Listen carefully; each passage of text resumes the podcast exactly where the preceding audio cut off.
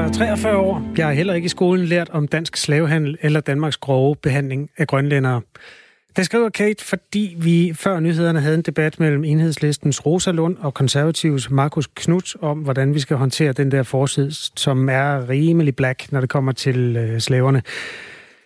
Skal vi pille de der vejnavne ned, som relaterer sig til mennesker, der tjener penge på slavehandel, eller skal vi bare lære vores unge mennesker, hvad det var for en tid, de der fandt sted i? Lad os lige tage en bunke af de sms'er, vi har fået. Øh, Mads skriver, holder vi, vi os til historien, var det kun for konger og højadel. Så Rosa kan jo ikke have ret i, at det var folket i datiden, der ønskede det jo. Altså, der ønskede slaver? Slavehandel. Øhm, mm, mm, mm, der er også en, der går til Knut. Ej, undskyld. Han siger, han ikke har lært om slavehandel i skolen, og så udskammer han mig øh, for, hvor man måske har gået i skole.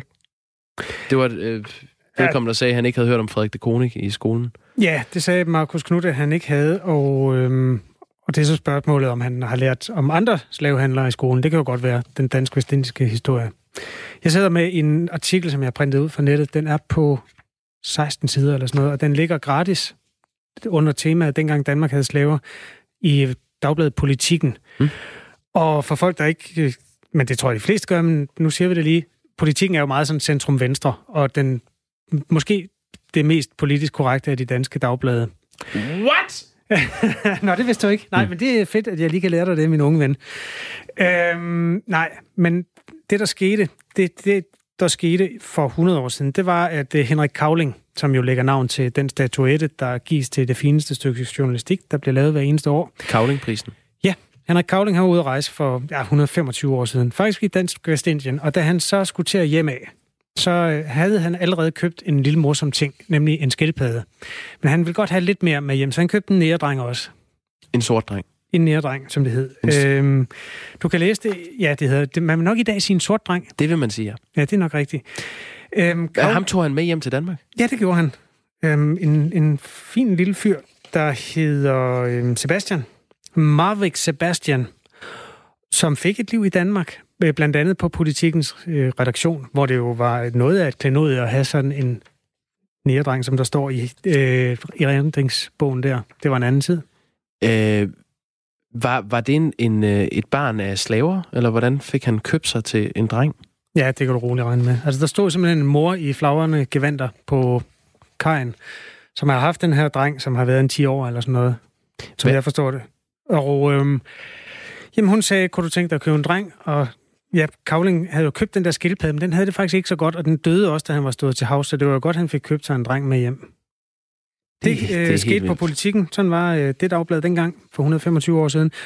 Og jeg vil ikke rise hele forløbet op, fordi det er en long read, det her. Men gå ind, du kan eventuelt gå ind i din yndlingssøgemaskine, Google og skrive, Kavling købte en næredreng så øh, finder du den her artikel. Ikke desto mindre øh, stærkt interessant. Øh, man havde jo også udstillet øh, sorte mennesker i Tivoli. Altså, jeg ved ikke, giver det her anledning til, at vi skal ændre øh, Kavlingprisens navn? Det synes jeg. Den synes jeg skal hedde noget Noget andet. ufarligt. Kåre, ja. Kåre Kvist-prisen. den tager du bare selv på Kåre Kvist, den her. Sorry, Kåre. Klokken er 9 minutter over 8. Du lytter til Radio 4 morgen. Ja, klokken er 8 minutter over 8 i en øh, nyhedspakket dag, hvor vi blandt andet nu skal diskutere kropsidealer. Spørgsmålet er, om man skal arbejde mod at få en slank krop eller en glad krop. Det er et spørgsmål, der splitter fagpersoner, der arbejder med fedmeforebyggelse. I Sundhedsstyrelsen der er en arbejdsgruppe i gang med at lave nogle nye anbefalinger til kommunerne til at bekæmpe fedme. Det har været tre år undervejs. Men øh, nu har Dansk Selskab for Almen Medicin valgt at trække sig fra det her samarbejde, og det er ret usædvanligt. Med os har vi Rasmus Køster. Rasmussen, godmorgen. Godmorgen. Du repræsenterer Dansk Selskab for Almen Medicin i den her arbejdsgruppe. Hvorfor øh, kan I ikke være med til det, der arbejdes på i øjeblikket?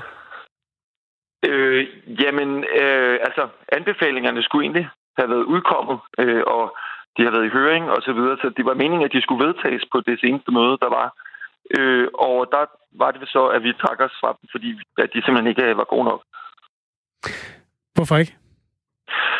Jamen, det er, der er meget stort fokus på, at øh, de overvægtige skal tabe sig. Øh, øh SS, altså Sundhedsstyrelsen anbefaler, at man skal opspore tykke mennesker i kommunens jobcentre, på væresteder, i plejehjemmene og så for at henvise folk til et kommunalt vægttabsprogram. Øh, og det er altså med pulverkur og det hele, som også er beskrevet fint i øh, anbefalingerne. Men øh, problemet er, at vi ved, at de her vægttabsprogrammer, de ikke får folk til at tabe sig. Øh, den øh, øh, der ligger for rapporten, som, øh, ja, som rapporten bygger på, det viser, at, øh, at man i best case scenario kan få øh, folk til at opnå et blivende vægttab på 2,5 kilo. Øh, og når man så samtidig ser det for sig i øh, en kommunal setting med opsporede deltagere, så kan man formentlig forvente et øh, mindre resultat end det. Øh, og desuden så ved vi, at den her type vægttabsprogrammer, de får ikke folk til at få mindre hjertekarsygdom. Så, så derfor så mener vi i DSM, at vi, vi har ingen gode anbefalinger om slankekur til kommunerne. Hmm. Øhm, ja, nu kan jeg lige fortælle, altså arbejdet med de her nye anbefalinger til kommunerne om behandling af fedme, det har været tre år undervejs, og Dansk Selskab for Almen Medicin, det består af 5.000 læger, som øhm, ja, har valgt at trække sig fra arbejdsgruppen, fordi selskabet er uenig i tolkningen af evidensgrundlaget, som det hedder lidt mere teknisk. Og så var jeg altså også skeptiske for, om der er en betydende sundhedseffekt af vægttabsprogrammer til folk, som er opsporet. Hvad er det sådan helt præcis, der er problemet med opsporing? Ja, men altså, der, du kan jo sige dig selv, at hvis du har øh, et, øh, en, øh, en deltager, som øh, melder sig selv og som er meget entusiastisk, så øh, er det måske nemmere at resultater med den her person, end en person, man opsporer i arbejdsløshedskøen. Og så øh, mere eller mindre tvinger til at, øh, til at deltage i et øh, kommunalt tilbud. Altså, du synes, man går over nogle grænser der? Jamen, det gør man dels, synes jeg, at det er problematisk, at man opsporer folk, når man ikke har nogen virksom øh, kur eller behandling og tilbyde dem. Det er sådan punkt et. Øh, punkt to er, at øh, at al erfaring med den her type studier og andre typer studier viser, at, øh, at hvis folk, kan man sige, er, er frivillige og entusiastiske deltagere, ja, så kan man få mere ud af det, end at hvis folk bliver opsporet, øh, så, øh, så har, får man dårlige resultater ud af det, ganske enkelt. Hvordan skal man så bekæmpe fedme, synes I? Øhm, ja, altså spørgsmålet er, hvad, hvad man så skal gøre med. Jeg tror i hvert fald, man skal Øh, man skal fokusere på noget andet, end at få folk til at tabe sig. Det, det virker simpelthen ikke. Øh, og, øh, og jeg tror, at det, som vi skal, det er jo, at vi skal have folk til at opnå bedre sundhed. Det må være målet. Hvorfor øh, hjælper øh, det ikke, at de taber sig?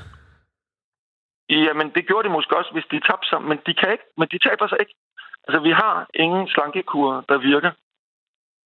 Det er bare sandheden. ja, altså, alle, man kan alle, godt tabe sig, hvis man dyrker mere motion og spiser mindre mad.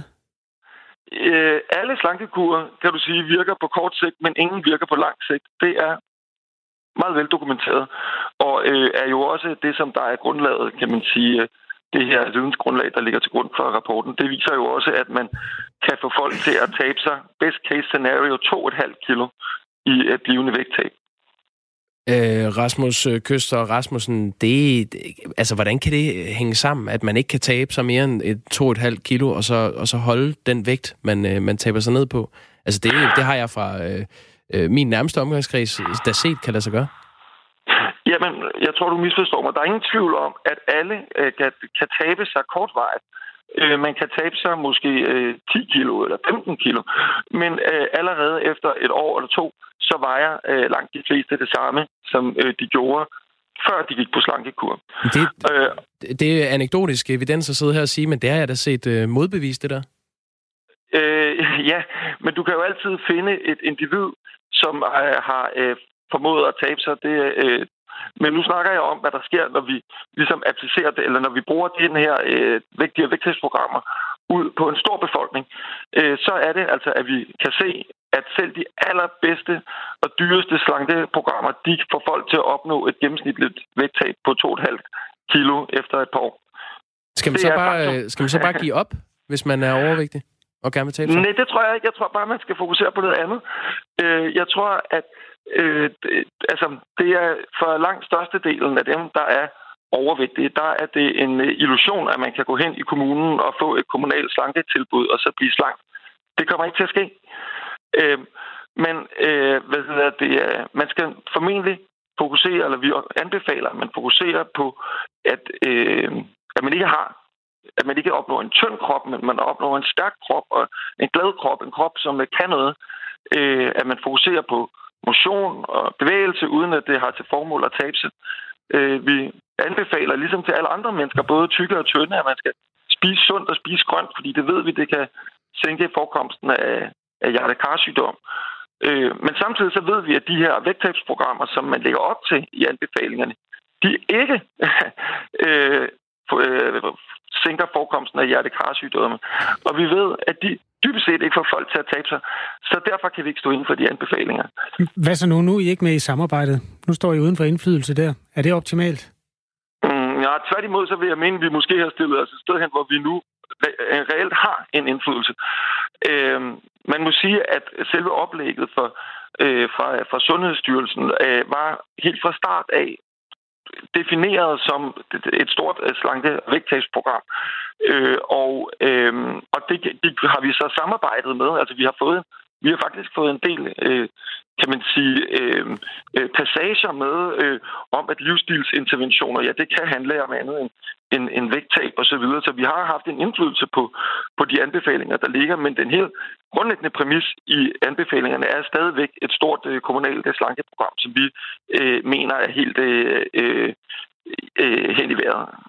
Rasmus øh, Køster Rasmussen, øh, når du siger, at det kan være svært at holde på et øh, vejet vægttab, altså på mere end 2,5 kilo, skyldes det så, at kroppen øh, er mere disponeret for at tage på igen, når den har været øh, tyk?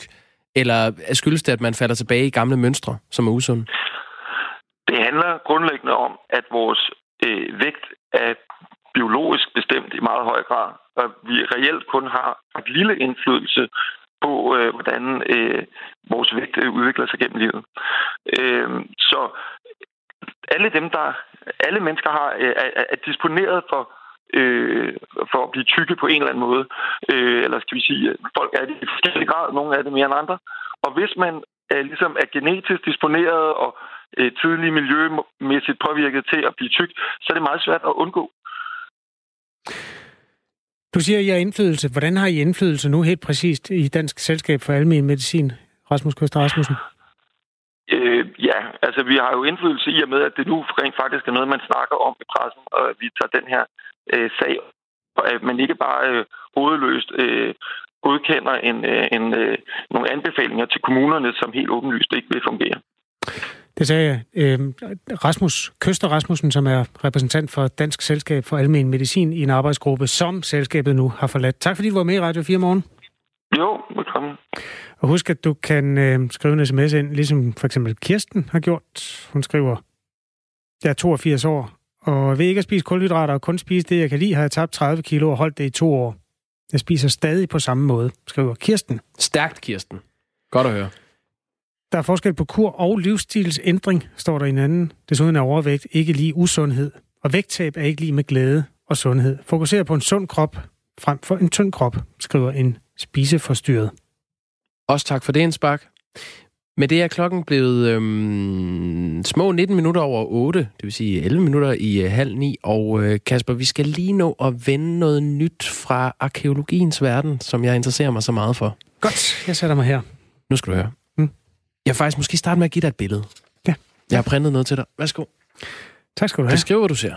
Det er en form for øh, forhistorisk øjle. En dinosaur af en slags. Ikke helt forkert. Det er faktisk en krokodille, der går på to ben. Ligesom en strus. Ja, det kan man da godt sige. Med den her små, opdagelse... latterlige, korte arme, de havde, var. ja, der er lidt, uh, lidt Tyrannosaurus rex over dem, uh, bare i mindre skala. Man skal forestille sig en form for, ja, en krokodille med ben, uh, som går på bagben. Det her, det er noget, der har efterladt et internationalt øh, team af forskere lamslået. Det er en ny opdagelse i øh, Sydkorea. Man har simpelthen fundet nogle, øh, nogle fodspor fra krokodiller, hvor der altså mangler to. Det vil sige, at de går ikke på fire ben. De går på to. Der er tung øh, bagvægt på bagbenene. Og det her, det stammer fra kridttiden. Det er fra 110 øh, til 120 millioner år siden, at, man, at, det her, at de her øh, gående krokodiller har sat deres spor. Men øh, så er det jo ikke krokodiller. Jo, det er forhistoriske krokodiller. Jamen, er, er det nyt for dem? Har de aldrig tænkt på før, at krokodiller og dinosaurer lignede hinanden en lille smule? Nu skal du høre det interessante i det. Det er, at øh, krokodillens forfar hvis vi går helt tilbage til juratiden, øh, der er vi øh, meget længere tilbage, der er næsten 200 millioner øh, år siden, der var krokodiller, de gik på fire ben. Og det er derfor, de har, man har undret sig lidt over, at de selv samme fodspor, bare i større skala, som man har set fra juratiden, dukker så op 100 millioner år senere, det vil sige for 110 millioner år siden, i kridtiden. Men der er bare kun to af dem. Så det vil sige, at de har været ned og gå på alle fire, så har de været op på to ben, og nu øh, kender vi dem som de dogne når de er, der ligger der ved søbredden på fire ben. Jeg vil stadig mene, det er to ben og to arme. De der forreste, de er sådan lidt armagtige. Jamen, det, det kan du sige, men de er jo væsentligt kortere end bagbenene. Det er det, jeg mener. Der er en mand, som er forsker, som øh, står i spidsen for det her, og han, øh, han har bare et, fantastisk citat. Øhm, han hedder Martin Lockley, og han er emeritusprofessor ved University of Colorado i USA. Han har sagt til BBC News, folk har en tendens til at tænke på krokodiller som dyr, der ikke gør meget. De dogner bare hele dagen på bredden af Nilen eller ved siden af floder i Costa Rica.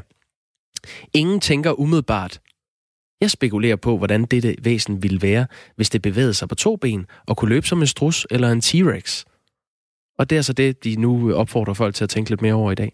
Det kan man da godt bruge sådan en sommerdag på at tænke lidt over. Jamen, gå ind og google det. Øh, gående krokodiller. Klokken er 8.21. Du hører Radio 4 morgen. 2020 er årstallet.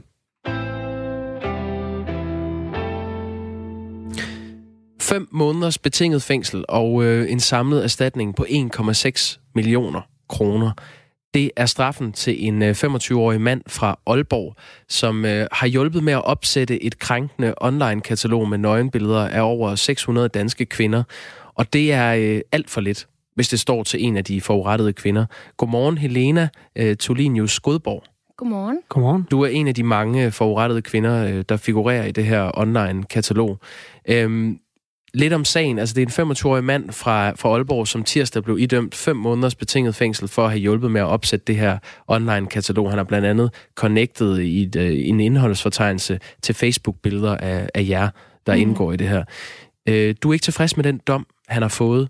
Uh, hvis det ikke er nok med fem måneders betinget fængsel til en, som ikke er bagmand, hvad ville så være straf nok, synes du? Altså, først og fremmest så synes jeg, at den her dom den er alt for lav i forhold til, hvor mange mennesker det rammer. Vi er 700 kvinder, der skal leve med det her resten af livet. Og han er en person, der har siddet og gjort det her. Det kan godt være, at han ikke er bagmanden på det, men han ved jo udmærket godt, hvad det er, han har siddet og lavet. Han ved jo godt, at det, han har lavet, er kriminelt. Mm. Og allerede der synes jeg, at det er så forkert, at han ikke engang kommer til at altså, skulle se indersiden af en fængselscelle, som jeg også har skrevet i det her Facebook-opslag. Vil du ikke prøve at beskrive, hvad det her katalog egentlig er, for dem, der ikke måtte øh, kende det?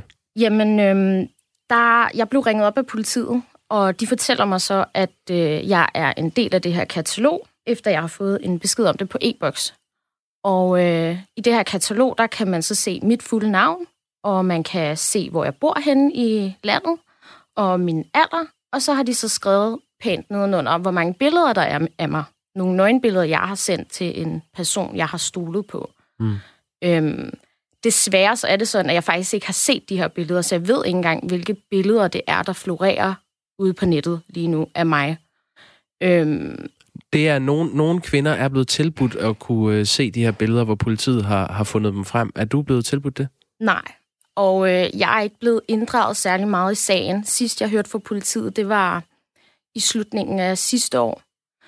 Øhm, og jeg er heller ikke øh, kommet i kontakt med en advokat eller noget, så der har været mange ting i den her sag, som jeg synes er blevet håndteret forkert. Og jeg, jeg føler mig måske en lille smule glemt i alle de her 700 kvinder. Øhm, og det er jeg sikker på, at der også er nogle af de andre kvinder, der gør. Ifølge politiet, så kan der faktisk være tale om omkring 800 kvinder i det her katalog, men indtil videre så er det altså kun lykkedes at identificere cirka 600 af dem. Mm. Øhm, for uden den her betingede straf, som øh, manden fra Aalborg, den 25-årige mand, har fået, så skal han betale erstatning til 329 kvinder. Øh, ja. 5.000 kroner skal hver kvinde have, og det løber sig altså op i 1,6 millioner kroner. Manden, han har fået navn, alder, hjemby, og så, øh, ja, så fandt han kvinderne på Facebook, hvor han mm. så tog screenshots, som han har knyttet til den her mappe, øh, som billederne øh, det fungerede som en eller anden form for præsentation i det katalog ja. af, af de øh, nøgenbilleder, som blev lagt op som hævnporno. Øhm, ved du, hvor mange billeder der er af dig? Ja. Hvor jeg mange? har fået at vide, der er fem billeder af mig. Okay. Ja. Øhm, altså, det, det er en ubehagelig følelse, at jeg ikke ved, hvilke billeder det er. Øhm, og det er en ubehagelig følelse, at jeg ikke ved, hvem det er, der har sendt det her videre. Øh, altså, det kunne være en person, jeg måske stadig snakker med. Det, det ved jeg ikke, for jeg kan ikke se de her billeder. Det er altså, jeg har ikke fået at vide, at jeg kan se de her billeder i hvert fald. Det kan jeg godt forstå. Hvordan, øh, hvordan har du haft det med det sådan igennem den her proces, fra du fik det at vide og så til nu? Mm, altså, det har både været op og ned. Jeg, lige nu har jeg det sådan, at jeg vil tage det positive med og prøve at, at gøre noget ud af, at det her det er altså et problem, øh, og vi lever i en verden, hvor at sociale medier er kæmpestort, og det bliver kun større og større for hver dag. Så jeg synes, at en, altså, det her med straffen, det er simpelthen ikke er i orden. Onsdag aften i den her uge, der valgte du at skrive et øh, opslag på din Facebook-profil, hvor du fortalte, at du er en af de her kvinder, som øh, der figurerer nøgenbilleder af. Hvorfor valgte du at, at dele det på din Facebook? Øhm, først og fremmest fordi, at jeg var utrolig skuffet over den dom, han har fået. Øhm, især fordi, at det her, det er noget, jeg skal gå med resten af mit liv. Og han kan i princippet komme videre med sit liv nu, fordi han har fået en eller anden afslutning på det. Jeg føler ikke, at jeg har fået en afslutning, fordi at for det første, så er han ikke bagmanden bag det. Men for det andet, så skal jeg gå og tænke på, at de her billeder, de kan komme ud på hvert et tidspunkt. En lytter skriver lige her, spørg lige, hvorfor hun ikke er mere sur på den eks, der i første omgang har delt billederne. Det er jeg også, men jeg ved stadig ikke, hvilken person det er, så det, det, det er svært. Jeg, jeg bærer den ikke af på den måde. Det, det er et billede, jeg har delt fortroligt med ham, men derudover så ja, min tillid er blevet brudt, men, men jeg er mere sur på det her med, at folk går ud og, og gør det her med, at de laver et katalog og sætter mig op som en eller anden vare, som jeg ikke er. Den egentlige bagmand går under navnet øh, Uffe, mm. men øh, han er altså stadig på fri fod og ikke, øh, ikke fundet endnu. Hvor, hvor tæt følger du øh, dækningen af den her sag for at få en eller anden form for afslutning på det? Øhm, lige nu, efter dommen, er, har jeg fulgt den meget tæt. Øh, mine veninder og venner har sendt mig rigtig mange artikler omkring sagen. Øhm, og det har måske også gjort mig lidt mere opmærksom på, sådan, ja, hvordan det egentlig det hele hænger sammen med sagen. Men jeg ved faktisk ikke særlig meget om sagen. I, jeg ved kun de store træk, ligesom alle andre, og det synes jeg også er ubehageligt. Har, har du øh, sådan, øh, nu hvor du har været udsat for at, at fordelt øh, nøgenbilleder, som du har sendt øh, intimt til en anden person, du stolede på, har du fået et andet forhold til, øh, til det at sende nøgenbilleder? Helt bestemt, helt bestemt. Hvordan? Altså, det, det er også svært, fordi at, hvordan kan jeg nu fremadrettet stole på en person, som jeg måske har kendt i fem år og har været kærester med i tre år? Fordi han kan lige så vel også sende et nøgenbillede videre, hvis jeg nu har givet ham et. Øh, så det, det, har, altså det, det egentlig har gjort for mig, det er, at det har givet mig en kæmpe mistillid til, til folk, jeg kender og, og ikke kender også. Det sagde Helena Tolinius Godborg, som altså er en af de her mange forurettede kvinder, der figurerer i et øh, online-katalog med nøgenbilleder, som er blevet delt mod deres vilje. Tak fordi du stillede op her. Tak. Ja, klokken den er et minut i halv ni. Vi kan måske lige også nå at konstatere, jeg ved ikke, nu griber jeg lidt i bunken af de ting, som vi skal nå i dag. Kan du huske Søren Åkeby? Ja, tidligere træner, fodboldtræner i AGF uden succes, ligesom mange andre har været i AGF. Til gengæld så tog han til Malmø efterfølgende og blev meget succesrig, trak dem op som svenske mestre og kom i Champions League. Mm. Han er blevet fyret i Østersund, hvor han arbejder nu. Ja. Fordi han har delt øh, højorienteret materiale på internettet. Ja. Ja, øhm, ja det, er, det er simpelthen så vildt. Øhm, Åkeby afviser at være racist. Han beklager, at han har delt opslagene, som er af den øh, type, som slår fast, at Sverige er i krig. Ja, og han har gjort det igennem en, øh, en længere periode, som man nogle gange siger. Det er måske en lille reminder til, at altså, der bliver delt rigtig meget på internettet. Og der er en boomer-generation, der ikke øh, altid reflekterer så dybt. Det glemte Åkeby også at gøre. Ja, han brugte sådan en grafik med sådan nogle hjerter, hvor man ligesom skriver ind over et... Øh, ja, det var rigtig grimt. Så nåede vi lidt svensk også. Klokken er halv ni.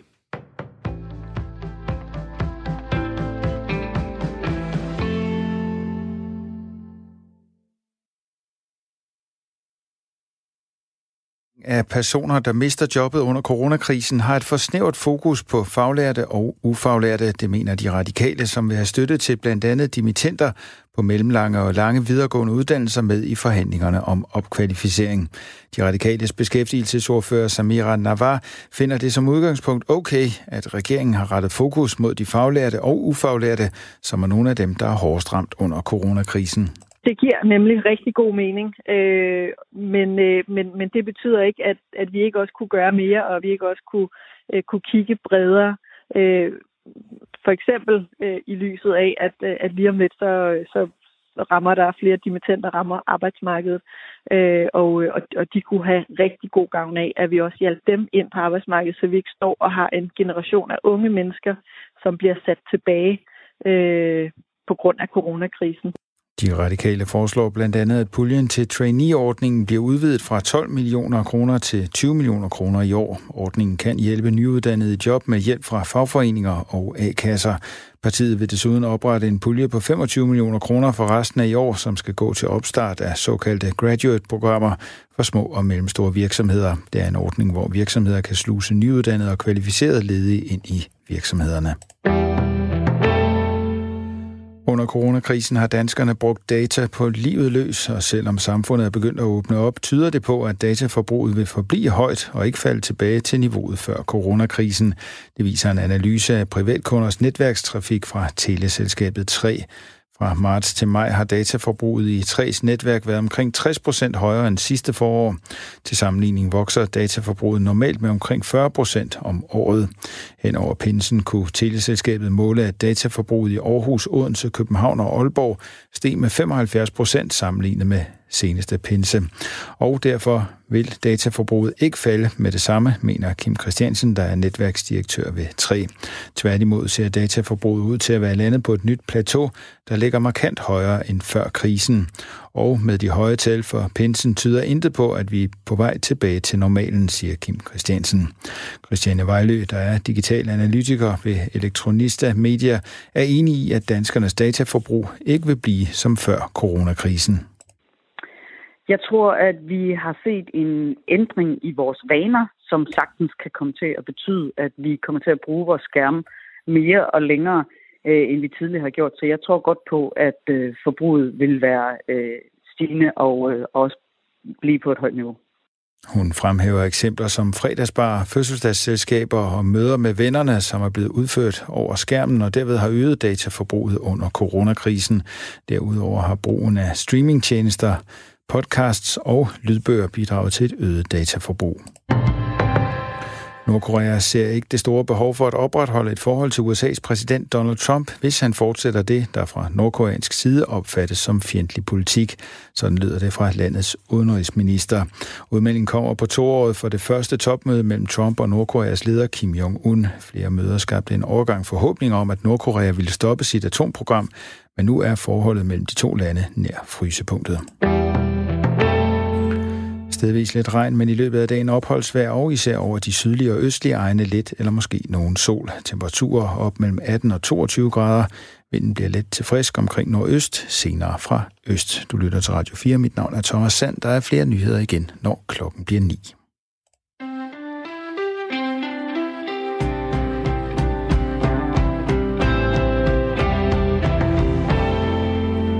Radio 4 Morgen er programmet, du øh, har tændt for. Øhm, vi har fået en sms på den historie, vi havde lige før nyhederne med øh, en ung kvinde, som har oplevet at fordelt nøgenbilleder mod sin vilje, som er blevet sat ind i et øh, katalog, og der er faldet dom i sagen. Øhm, Steve skriver, er det ikke på tide, at folk åbner øjnene og opdager, at de intime billeder bliver brugt som hævn? Stop dog med at sende dem til hinanden skriver Steve. Det, det, den, den, der kommer lige en til, der lyder lige sådan. Har kvinden ja. lært, at man ikke læser... Nej, undskyld. Har kvinden lært, at man ikke sender erotiske billeder af sig selv? Spørgsmålstegn. Det er victim blaming, det I laver her. Og det, øh, det er ikke godt. hvis det står til mig. Det er ikke kvindernes skyld, det er, er dem, også, der deler billederne skyld. Det er det. 100 procent. Men hvad kan man lære af det, skal man også huske at sige, når nogen er Man kan lære, at man ikke skal dele billederne. Ja, det er det, de gør. Det er det, Steve skriver. Nå ja, man kan lære, at dem, som har fået billederne tilsendt, ikke skal dele dem. Det er, det er vel ikke dem, der sender et billede intimt til en person, de stoler på. Det er vel ikke deres skyld? Nej, det er det 100% sikkert ikke. Men hvad kan man lære af det? Man skal ikke... Man skal ikke dele noget, man har fået tilsendt i fortrolighed. Og unge mennesker, de havde ikke nogen hjerne, da Steve var ung, og de har ikke nogen hjerne i dag. Jeg ved det. Jeg har masser af dem boende i mit hus. Øhm, sådan er det bare. Der vil være nøgenbilleder altid. Man er nødt til at have noget jura ved siden af, der kan bruges, når folk ikke kender reglerne. Præcis. Klokken er øh, 8.35. Ja. Og øh, nu skal vi til øh, navnenyt. Helle thorning skal være fredsmæler. Ja, du hørte rigtigt. Tidligere dansk statsminister skal efter sine have amerikansk opbakning til at lede FN's fredsforhandlinger i det borgerkrigshærvede Libyen. Det er ikke øh, bekræftet, men det kommer fra unavngivende diplomater, som har talt til det internationale nyhedsbyrå Reuters. Egentlig har man allerede nu udpeget Ghanas tidligere udenrigsminister øh, til at lede forhandlingerne, men de amerikanske diplomater ønsker at sende en afsted til at hjælpe fredsforhandlingerne i gang, og det er her, at Danmarks tidligere statsminister angiveligt kommer ind i billedet. Peter Viggo Jacobsen, godmorgen. Godmorgen. Det er længe siden, vi har hørt noget om Libyen, så det må du både for det første hjælpe os med, og for det andet øh, skal du øh, forholde dig til de her rygter. Lad os starte med dem. Giver det mening at pege på Helle thorning Schmidt som fredsforhandler? Jamen, det kan, det kan det godt gøre. Altså, når man kigger på forskningen omkring fredsforhandlere, og det vi ved om, hvordan man får sådan nogle fredsprocesser i gang, så kan man sige, at der findes to kategorier af fredsmælere. Enten så repræsenterer de en stormagt som USA eller England, eller et land, altså et land, der virkelig har evne og kapacitet til at kunne sætte magt bag ved sine ord, for ligesom at gøre indtryk på parterne. Det er den ene variant. Den anden variant, det er, at man vælger en maler, øh, der har et godt internationalt ry for et lille ufarligt land, som ikke har noget i klemme i forhold til Øh, parterne, og som ikke virker troende, og som dermed er god til at være upartisk og kunne finde nogle kompromiser. Og lige præcis i den kategori, der passer Helle Thorning rigtig fint. Hun har et godt internationalt netværk, fordi hun har været dansk statsminister og kender øh, lederne i Europa godt. Hun har også gode kontakter ind til England gennem sit ægteskab. Så på den måde, så har hun så passer hun fint i det, man kan kalde småstatsmælerkategorien. Libyen er ramt af en borgerkrig og har været det i lang tid. Øh, Gaddafi var jo diktator i landet. Han faldt for snart 10 år siden, og så opstod der en række væbnede grupper, som har skabt vold og ustabilitet. Situationen blev forværret, da en general, der hedder Khalifa Haftar og hans milits, som leder den østlige del af landet, indledte en offensiv mod regeringen i Tripoli, i den vestlige del. Og det her kaos har altså øh, kaldt på noget indgribende udefra. Der er russere, øh, lejesoldater, der kæmper sammen med militsen der, på den anden side øh, er Tyrkiet blandt andet med til at prøve at holde regeringen på plads. USA og EU og andre udefra kommende kræfter har opfordret til våbenhvile, øhm, fordi det er jo nogle kampe, der har sendt for det første 10.000 vis af mennesker øhm, i døden, og flere hundredtusind er på flugt. Hvad er det for en, en fredsmæleropgave, der er brug for der, Peter Viggo Jacobsen? Jamen, man skal jo have parterne til at snakke i stedet for at slås. Og det er helt korrekt, som du påpeger, at russerne støtter den ene side, og tyrkerne støtter den anden side. Og man kan håbe på, at det har skabt en nogenlunde stabilitet på slagmarken, sådan at ingen af parterne kan vinde. Fordi hvis man skal have fredsmæling til at lykkes, så skal det være sådan, at, at de primære parter opgiver at vinde på slagmarken og ser, at den eneste måde, de kan opnå det, de gerne vil, det er ved at tale sammen. Så hvis øh, Helle thorning Schmidt skal have held med sit for, forhavne, så skal der altså være en situation nu, hvor parterne har mere lyst til at lytte end til at slås. Og det vil jo så sige, at udover at hun skal kunne gå ind og male mellem parterne, så skal man også have USA og andre til at lægge pres på lande som øh, Rusland og Tyrki, Tyrkiet fra, at de skal afholde sig fra at hælde mere benzin på bålet. Men jeg tror, at når amerikanerne ser sig efter en europæisk maler, så er det også fordi, at de ønsker, at europæerne skal gå ned og gøre mere for at få stoppet den her konflikt. Og amerikanerne ønsker, at det, hvis der skal sendes fredsbevarende soldater derind under en FN, øh, i et FN-regi, så ønsker de, at det er europæerne, der skal levere soldaterne, og ikke amerikanerne selv. Så hvis amerikanerne havde været villige til at tage lige på det, så har de valgt en amerikansk maler. Libyen er et land, der var meget kendt for at være Gaddafis land, og så kom borgerkrigen, og han blev slået ihjel, og måske er det gået lidt under radaren i øh, den der lange periode. Det er jo det land, hvor mange skibe går ud fra, når de skal op over Middelhavet, altså med de flygtninge, som vælter ind i Europa. øh, op mod Grækenland, Tyrkiet og Italien. Øhm, altså, hvordan vil du sammenfatte de år, der er gået siden Gaddafi var der? Men det har jo været et stort kaos, ikke? Og, det var jo en fiasko af den anden verden, at NATO og også Danmark vælte og, og, og støtte den, øh, den, den oprørsgruppe, der endte med at, at, at dræbe, dræbe Gaddafi. For siden da, der er landet jo imploderet. Og i stedet for at få et stabilt og rigt øh, Libyen, der, der levede godt i sin olie, ja, så har man fået en slagmark og en motorvej af flygtninge. Det var jo blandt andet fra øh, Libyen, mange af de her flygtninge, de oplevede i Europa og også i Danmark i 2015 kom fra. Og derfor kan det godt undre, at EU og de europæiske lande ikke har gjort mere for at få stabiliseret situationen men i stedet har tilladt lande som Rusland og Tyrkiet at komme ind og spille en rolle. Og det her er vel også et forsøg fra USA's side for at prøve at få europæerne på banen igen. Og det er jo primært i Europas interesse at få stabiliseret Libyen, så vi kan få lukket på den motorvej af flygtninge, der har været, men også for at hjælpe de mange mennesker, der jo, der jo sidder fast i, i Libyen. Ikke? Altså, der er jo op mod 800.000 øh, mennesker, der er flygtninge i Libyen i dag, som er komme derhen i håb om at komme videre til Europa.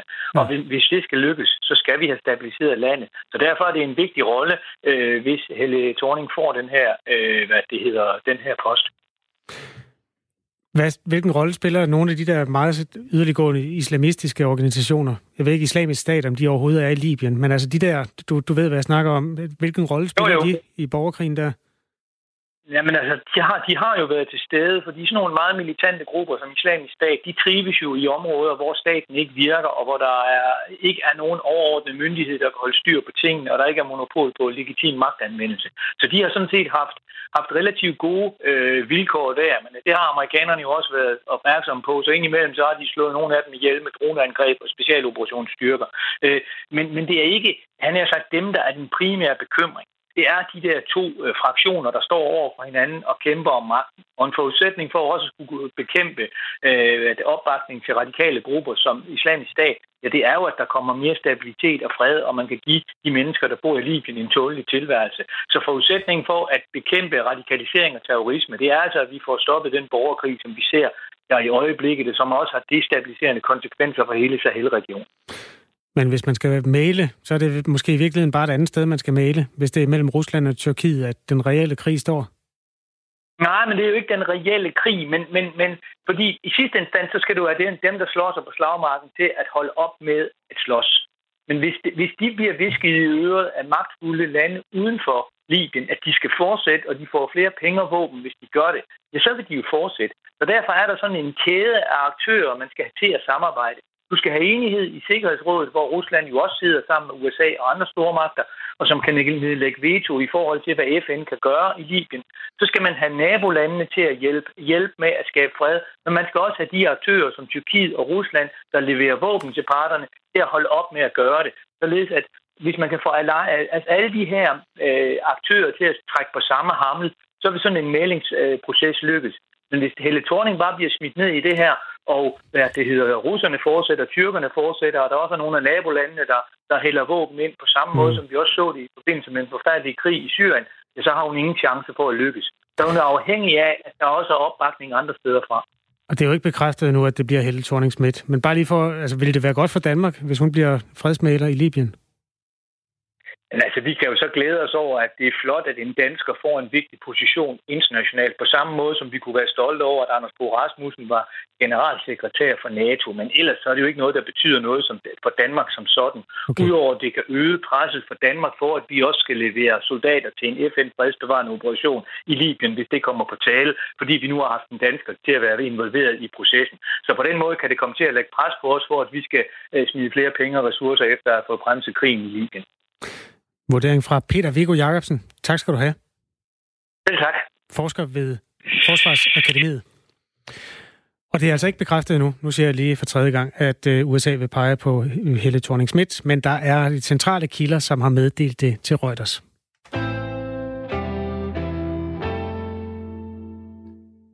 I næste uge begynder forhandlingerne om øh, EU's budget for de næste syv år, og både den tidligere og den nuværende danske regering har forsøgt at undgå, at budgettet skal vokse, og at Danmark øh, dermed skal betale flere penge til EU. Men øh, forhandlingerne ser ikke ud til at gå Danmarks vej, og derfor vil Venstre nu på forhånd have regeringen til at melde ud, hvor pengene skal komme fra, hvis, regering, hvis regningen øh, stiger. Også selvom det endnu ikke vides, hvor meget mere Danmark altså står til at skulle af med. Vores reporter Mads Anneberg har talt med Venstres EU-ordfører Jan E. Jørgensen om den sag. Han spurgte ham, om øhm, der overhovedet er forskel på Socialdemokraternes og Venstres EU-kurs. Ja, du har aldrig hørt Lars Løkke øh, omtale EU-budgettet som totalt gak. Og så er der jo også sket det, at øh, vi har fået et Brexit på Storbritannien har meldt sig ud, og så har vi fået en coronakrise. Og jeg er helt med på, at ingen af delene er jo regeringens skyld, og ingen af delene har regeringen på nogen måde kunne forudse.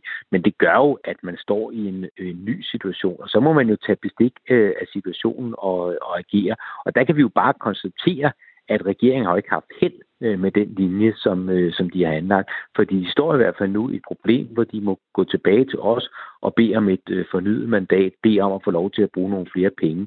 Og så siger vi bare, det kan vi godt forstå, og det mandat vil vi sikkert også gerne give jer, men I må lige komme og fortælle os, hvor I har tænkt jer at finde de penge, som vi nu skal betale i højere øh, EU-kontingent, før vi bare øh, klapper til.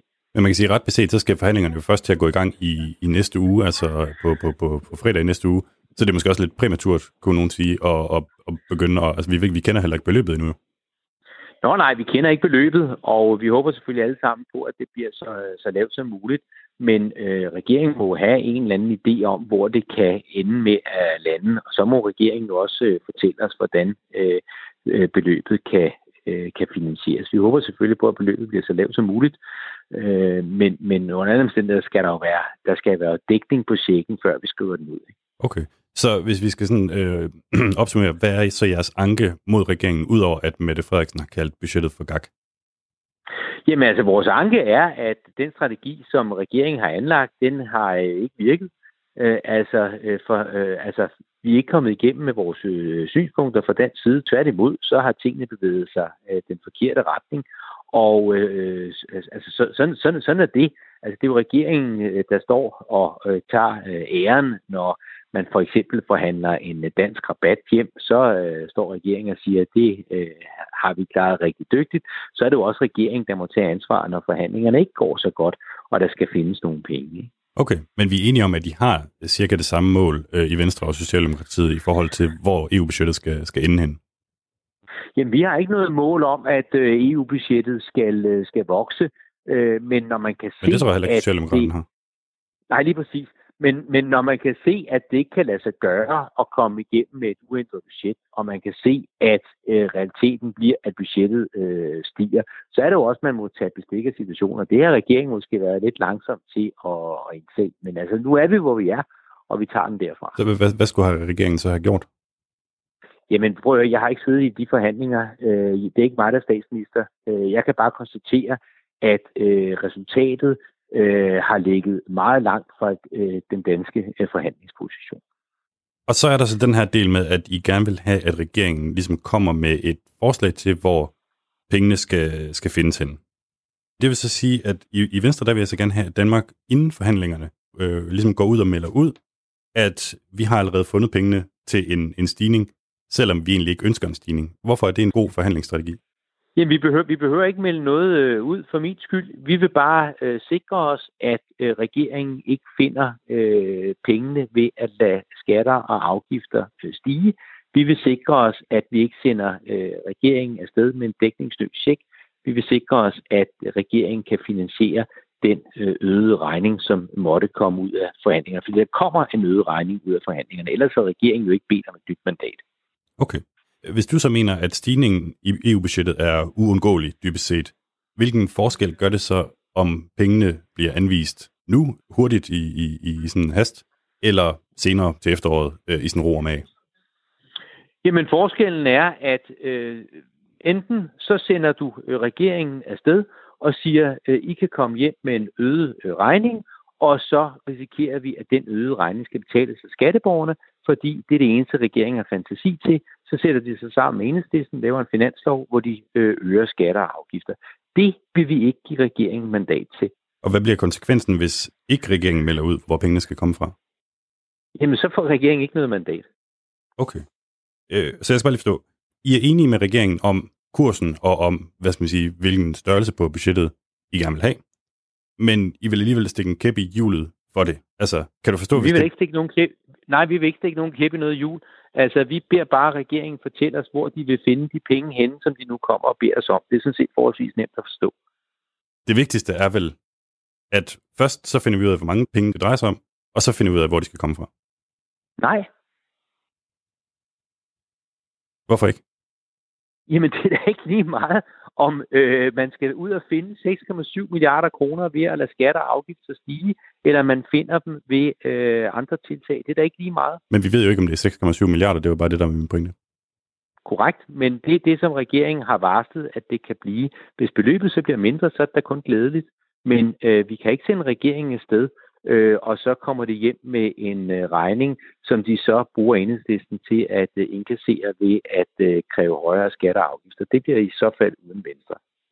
Ja, fordi man kan sige, de, de 6,7 milliarder, det er jo sådan lidt et worst case øh, scenario, hvis ikke de kan få det presset ned over hovedet, og hvis ikke vi får nogen rabat og, og, og alle de der ting. Præcis. Så, Præcis. Men hvis du går ud og finder 6,7 øh, milliarder nu, så signalerer du vel til resten af EU, at vi, vi, er klar, vi er klar til at give los. Der skal flere penge i EU-budgettet. Jamen, det må altså... Øh, jeg, jeg er fuldstændig glad med, hvordan øh, regeringen kommunikerer det her. Øh, og det kan vi jo sagtens øh, køre, køre lukket. Jeg siger bare, øh, hvis regeringen vil bruge flere penge, så øh, hvis vi skal være med til at øh, give dem øh, ret til det, så skal regeringen også fortælle os, hvor de penge så skal komme fra. Og nu synes jeg, at vi er ved at køre lidt i ring, må jeg indrømme. Øh, jeg har kun et spørgsmål øh, tilbage, og det er simpelthen bare for at få slået... Det igen et spørgsmål, vi har været inde på, men det er bare lige for at få det slået fast med syvtommer søm. Vil Socialdemokraterne og Venstre det samme, når det kommer til, hvor stort EU-budgettet skal være? Jamen, vi ved jo ikke, hvor stort EU-budgettet skal være efter Socialdemokraternes opfattelse. Men har I det samme de har mål? Sagt, prøv, det en, jamen, det ved jeg ikke, fordi jeg ved ikke, hvad så regeringens mål er. Det eneste, de har sagt til os, at det skal være så tæt på 1050 milliarder som muligt. Øh, Så vi ved jo ikke, hvor, øh, hvor regeringen øh, mener, at det skal lande. Altså det der med at sige, at det skal være billigt som muligt, det kan en hver idiot jo sige. Det kan selv enhedslisten vel sige. Men det er jo ikke noget svar. Det var vores reporter Mads Anneberg i en øh, cirkeldans med Venstres EU-ordfører Jan E. Jørgensen. Og vi bliver som sagt meget klogere i næste uge, når de her forhandlinger om EU-budgettet går i gang. Klokken er 8 minutter i 9 denne fredag den 12. juni. Ja, biodiversitet skal vi se på nu. Det er et dødkedeligt ord, men det dækker jo over noget, der er rigtig spændende, En insekter eller bier eller blomster. Og så er der de store planteæder, elefanter og næsehorn, og herhjemme rådyr, kronhjorte, som også har en væsentlig effekt på biodiversiteten, altså hvor meget der er at vælge imellem ude i naturen herhjemme. Øhm, den skal vi tale om nu sammen med Camilla Fløjgaard, som er forsker på Institut for Bioscience ved Aarhus Universitet. Godmorgen. Godmorgen. Du har fundet ud af, at der er meget færre store planteæder i vores natur hele verden over. Hvad er det præcis, du mener? Jamen, øhm, altså, øh, altså normalt så vil vi forvente øh, en fin sammenhæng, at øh, jo mere øh, føde, der er tilgængeligt i øh, øvesystemerne, desto øh, flere store planter vil der også være til at æde af den her føde. Øhm, og den øh, sammenhæng finder vi stort set kun i afrikanske økosystemer, som også er de nogle, nogle af de mest intakte økosystemer, vi, øh, vi har tilbage på jorden i dag. På stort set alle andre kontinenter, der øh, finder vi ikke den her sammenhæng, eller også så, øh, så er der bare ekstremt lav øh, tæthed af store planteædere. Så der er mere mad, end der er dyr? Ja, det kan man godt sige, ja. Herhjemme hedder de store planteæder jo rådyr, dårdyr eller kronhjort. Hvilke konsekvenser har det for den danske natur, at der er flere planter, end der er dyr til at spise dem? Jamen altså, øh, i, i dag er det jo rådyr, krondyr og dårdyr, som, som du nævner her, som vi kender fra naturen. Men hvis vi går bare 100.000 år tilbage, og, og 100.000 år, det er lang tid for os mennesker, men det er ikke særlig lang tid for vores biodiversitet. Øhm, Øhm, men hvis vi går de her 100.000 år tilbage, så øh, fandtes der øh, skovnæse, skovnæsehorn og skovelefanter i Danmark, og bisserne og vildheste og urokser, øhm, og rigtig mange af de her øh, store planteædere. Så vores biodiversitet er faktisk udviklet øhm, i økosystemer sammen med de her store planteædere, hvor de har været meget karakteristiske for, hvordan økosystemerne har været. Så det vi ser i dag, det er i vores natur i dag, at der kun er krondyr og rådyr og dårdyr. Øh, det er i virkeligheden meget unaturligt for vores biodiversitet, og en af årsagerne til, at øh, biodiversiteten er i tilbagegang, og mange af vores naturtyper er i, i dårlig øh, tilstand. Det er simpelthen et problem, at elefanterne og næsehornene er forsvundet. Hvad, hvad, hvad var ja. grunden til, at de forsvandt? Jamen, altså det øh, kan der være flere årsager til, men en af, en af de store hypoteser er i hvert fald, at det er, er mennesket, der øh, man kan se, at mange af de her store pattedyr, der er forsvundet de sidste øh, 100.000 år, at øh, de er egentlig forsvundet nogenlunde samtidig med, at øh, mennesket har spredt sig til de forskellige kontinenter og regioner. Altså det er sammenfaldende med, at mennesket spreder sig, og også at vi begynder at udnytte landskabet mere, og at der bliver flere mennesker på jorden. Så i dag for eksempel, der er ud af den hele, hele biomassen af, af pattedyr, der er der kun 4 procent, der er vilde dyr, og resten det er faktisk også mennesker og vores husdyr. Så er det her et udtryk for, at øh, der er for meget jagt og for stor regulering af de, øh, de her store planteædere herhjemme? Altså, jagten i dag er i hvert fald med, eller regulering, som du også det er jo også en form for jagt øh, er med til at, at holde bestandene nede. Det er sådan i dag, at når der kommer for mange krondyr, så er det jo også til besvær for landmændene øh, og skovdyrkere, øh, fordi at krondyrene æder af afgrøderne. Øh, og, øh, og så øh, vil der typisk komme et eller andet krav om at regulere bestanden, så man, så man slipper for den her negative effekt af dyrene. Men ude på naturarealerne har man så til gengæld den negative effekt af, at der ikke er så mange dyr, øh, som der kunne være øh, i, i vores natur i dag. Camilla Fløjgaard, øh, forsker fra Institut for Bioscience på Aarhus Universitet. Tak for lige at udlægge øh, teksten her. Ja, det var så lidt. Ja, man kan jo godt drømme sig tilbage til en gang, der var dejlige små næsehorn i de danske skove. Man kan også sige, at skovene er lidt bedre steder at være i for mennesker, når de ikke er der. Det er jo en biologisk afvejning, kan man sige. Jeg sad med en pressemeddelelse til Jakob, og jeg har simpelthen ikke fået læst norden igennem, men overskriften er så god, så jeg tænker bare, at vi tager rejsen sammen. Jeg er spændt. Fordi overskriften lyder sådan her. Det er en pressemeddelelse, der er tækket ind fra Københavns Universitet, det natur- og biovidenskabelige fakultet. Mm. Så vi bliver lidt ved emnet. Forskere opdager mekanismerne bag naturens måske største erektion, som ikke er særlig stor. så det er altså øh, ikke nyhed. Ja, Øh, jeg, jeg ved slet ikke, hvor jeg skal starte. Hvad er det for en type erektion? Er det en menneskelig? Nej, det, ja, nej, det er øh, et pollen. Pollen. I planteriget vokser hanpollenets kønsorgan sig op til 1000 gange sin egen længde og lugter sig frem til hundens æg. Det kender man jo godt, ikke? Det var langt. Øh, nu er forskere fra Københavns Universitet blevet klogere på, hvad der får plantens penis eller såkaldte pollenrør til at vokse. Og det kan måske overføres på mennesker. Nu nu bliver det spændende. Ej, der nu, vi skal længere ind. Ja. Øhm, ja. Vil du lige gentage plantens navn? Jamen, det er egentlig ikke en specifik plante, men det er jo, pollen er jo plantens måde at øh, sige til omverdenen, ja. jeg vil gerne øh, forplante mig. Så det her det, det er, et generelt, øh, det er en generel øh, ting, vi ser? At ja. de vokser tusind gange sin egen blomst, hvad det vil sige? Ja, og man har det på et øh, mikroskopbillede af et normalt pollenrør. Altså pollenrør, det er dilleren. Og øh, hvis der ikke er sådan nogen gener slået ud, øh, ja, det er bedre, at jeg giver dig... Du kan beskrive billedet. Du har ordet i din magt der. Du ser den... Det vi ser er øh, to øh, sort-hvide billeder af et... Øh, det ligner sædceller eller øh, haletusser. Altså lange, øh, tynde mm. øh, forløb med en lille, et lille hoved ude for enden. Ja. Den gode nyhed er altså, at den kan blive tusind gange så lang, som den var i forvejen. Den dårlige nyhed er, at øh, jamen, jeg tror faktisk ikke, der er nogen dårlig nyhed. Øh, fordi mennesket kan eventuelt lære noget af det her. Studiet er grundforskning, og derfor er den konkrete anvendelse af resultatet stadig uklar.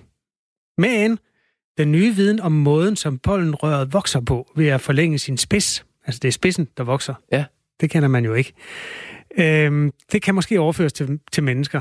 Man ved meget lidt om, hvad der styrer væksten af vores nerver, og det er enormt vigtigt i forbindelse med at komme sig over nerveskader og hjerneskader. Her kan vores resultat måske bruges til at give en bedre forståelse af det, der hedder tip growth, altså når det er spidsen, der vokser, som også er den måde, det menneskelige nervesystem vokser på, siger en forsker, der hedder Michael Broberg Palmgren. Ja, så før man får øh, gode weekendtanker om, hvor det er, øh, man kan overføre det her til mennesket, så er det altså simpelthen bare i nerverne. Det er ikke nødvendigvis i nerverne mellem benene. Nej, det kan du selvfølgelig... Må jeg sige, det jeg tager med fra den her historie, det er selvfølgelig ja, ja, det der med, at den har en erektion, der vokser tusind øh, størrelser, øh, men det er, at Københavns Universitet vælger at øh, lave en pressemeddelelse med sådan en bosset øh, overskrift, og bare sende den ud. Men det er høj, høj klasse. Det, det, det er god weekendstil. Sådan kommer man i medierne. Det ved vi godt. Den skal ud fredag. Ja. Øhm, det hører med til historien, at pollentallet er fuldstændig eksploderet. Jeg var ude og løbe i går, der var pollentallet på 115. Og det er altså bare tusindvis af små peniser, man får ind i sine øjne der. Du har ikke bestilt andet end at sidde og nys øh, lige op til, til den udsendelsen i dag. Øhm, men det er jeg ked af at høre. Men trods alt, god fredag. Dejlig fredag og god weekend.